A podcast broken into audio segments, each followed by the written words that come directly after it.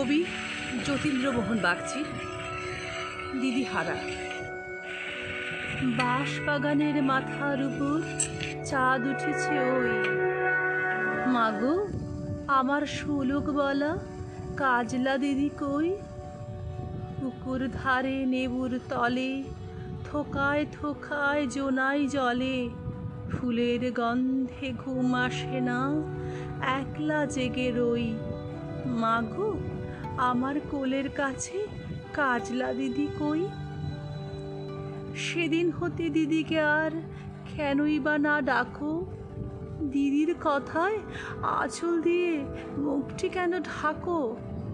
খাবার খেতে আমি যখন দিদি বলে ডাকি তখন ও ঘর থেকে কেন মা আর দিদি আসে না কো? আমি ডাকি, তুমি কেন চুপটি করে থাকো? বলো মা, দিদি কোথায় গেছে? আসবে আবার কবে? কাল যে আমার নতুন ঘরে পুতুল বিয়ে হবে। দিদির মতন ফাঁকি দিয়ে আমিও যদি লুকোই গিয়ে, তুমি তখন একলা ঘরে কেমন করে রবে? আমিও নাই, দিদিও নাই, কেমন মজা হবে? ভুই চাপাতে ভরে গেছে শিউলি গাছের তল। মারাসনে মা পুকুর থেকে আনবি যখন জল।